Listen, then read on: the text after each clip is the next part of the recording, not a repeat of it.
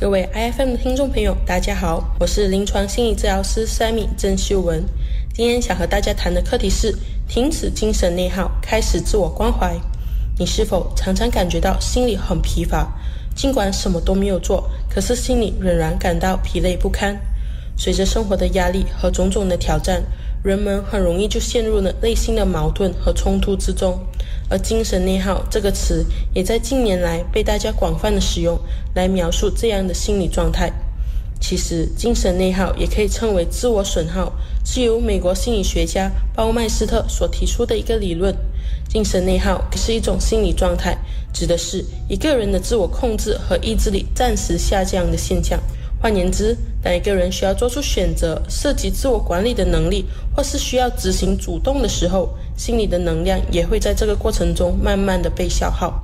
一个人的心理能量是有限的，当一个人的心理能量被消耗后，就需要一段时间来恢复，就像肌肉疲劳后需要休息一样。你可能会很好奇，精神内耗究竟有什么表现呢？当一个人表现出过度的担忧和犹豫时，其实也可能陷入精神内耗之中。在这种情况下，我们可能会陷入不断回顾过去的错误、反复衡量利与弊，或者不断考虑未来问题的循环中。这种过度的担忧和犹豫，可能源于对不确定性的恐惧、对失败的担忧，或者对做出错误决策的害怕。这样的担忧往往会耗费大量时间和精力，导致我们难以专注于重要任务，感到焦虑，以及面临决策困难，从而影响到我们的效率和身心健康。此外，精神内耗也可能表现为完美主义倾向。当一个人不断追求完美时，往往会为自己设定过高的完美目标。当我们不断要求自己追求完美，但却无法达到这些目标时，内心可能会充满挫折感。最终导致痛苦的情绪。除此之外，还有一部分人将大部分时间和精力花在规划完美计划的过程中。随着计划变得越来越完美，实现的难度也逐渐增加。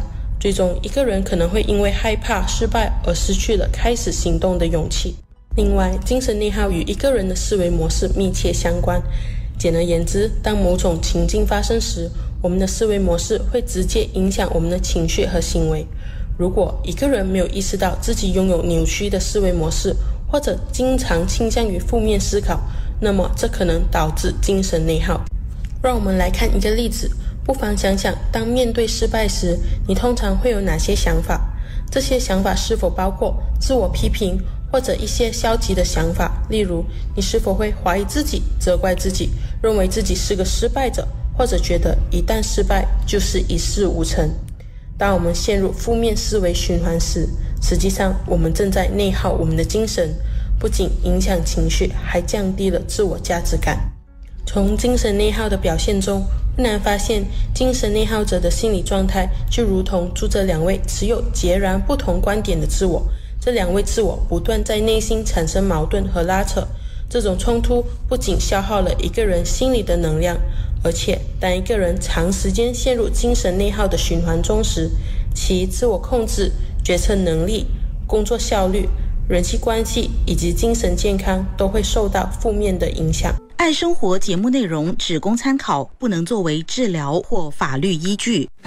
因为喜欢自己的生活才会变好，而不是生活变好了以后才喜欢自己。让我们一起回归生活本质，慢活、乐活，享受生活，爱生活。各位 iFM 的听众朋友，大家好，我是临床心理治疗师 Sammy 郑秀文。今天想和大家谈的课题是停止精神内耗，开始自我关怀。在这个环节，我将和大家一起来了解什么是自我关怀。现在，我想邀请大家思考一下：当你的好朋友陷入困境时，你会如何回应呢？是关心、温暖、体恤，还是倾向于批评和指责？我相信大多数人都会选择前者，给予友善回应。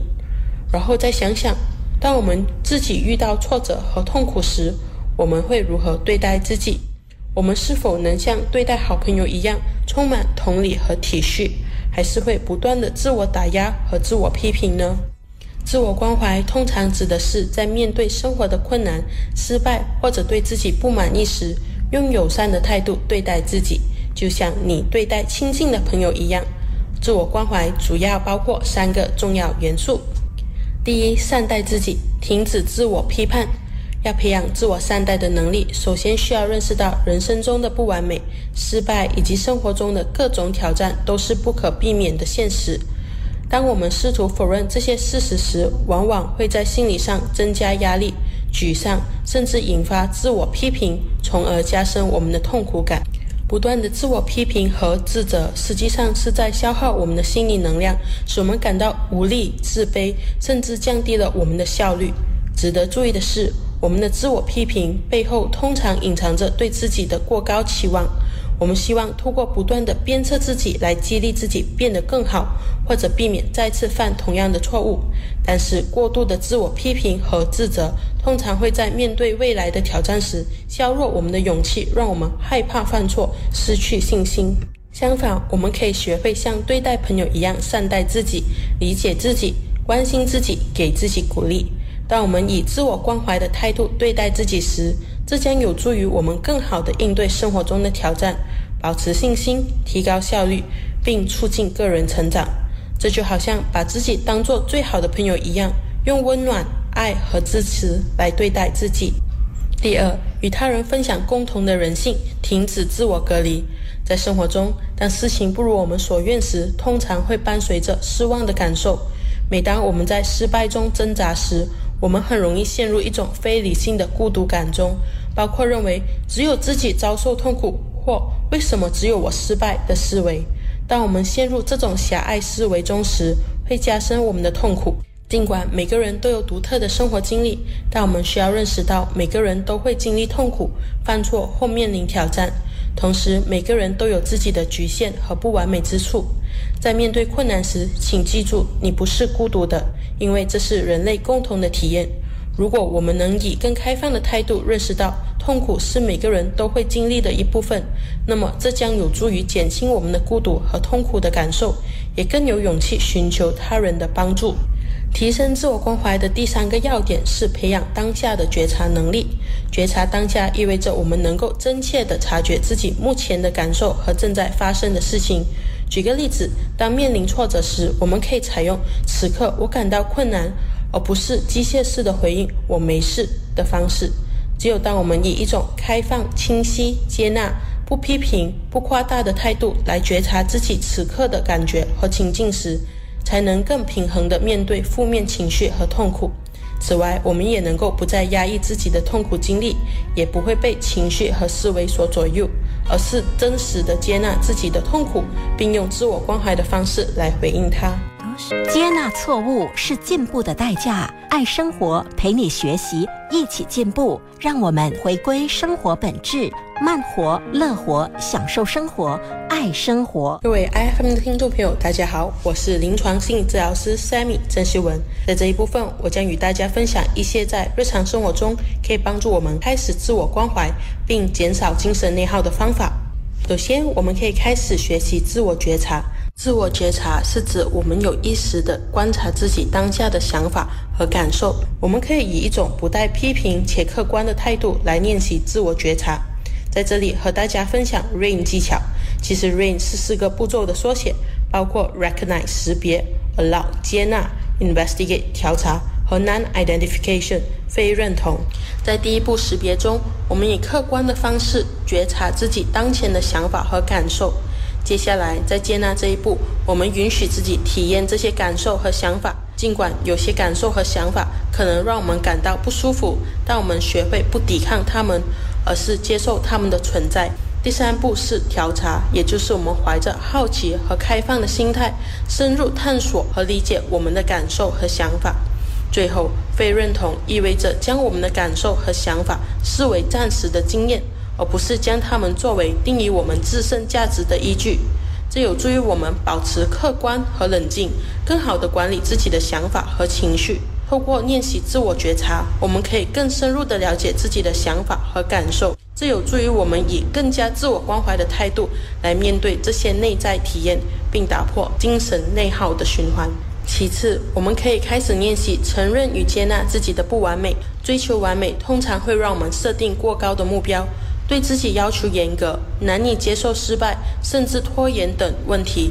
但每个人的时间和精力都是有限的。追求完美往往会分散注意力，把宝贵的精力耗费在次要事物上。然而，当我们积极地承认自己有限，世界并非完美，没有人和事是完美的，以及不完美也有其价值时，我们就能更加开放地认识自己的优点、不足和需要。这样，我们就能将时间和精力投入到那些真正值得做并且可以做得好的事情上。虽然开始承认与接纳不完美可能会感到有挑战性，甚至有些不适，但这实际上是认识自己和学习成长的机会。在每个过程中，尽管存在不完美之处，但我们仍然可以肯定自己，告诉自己，在这个过程中，我已经尽力做到了最好。最后就是练习自我肯定句。自我肯定句是通过积极已经完成和已经具备的表述方式，帮助我们改善内心对话的工具。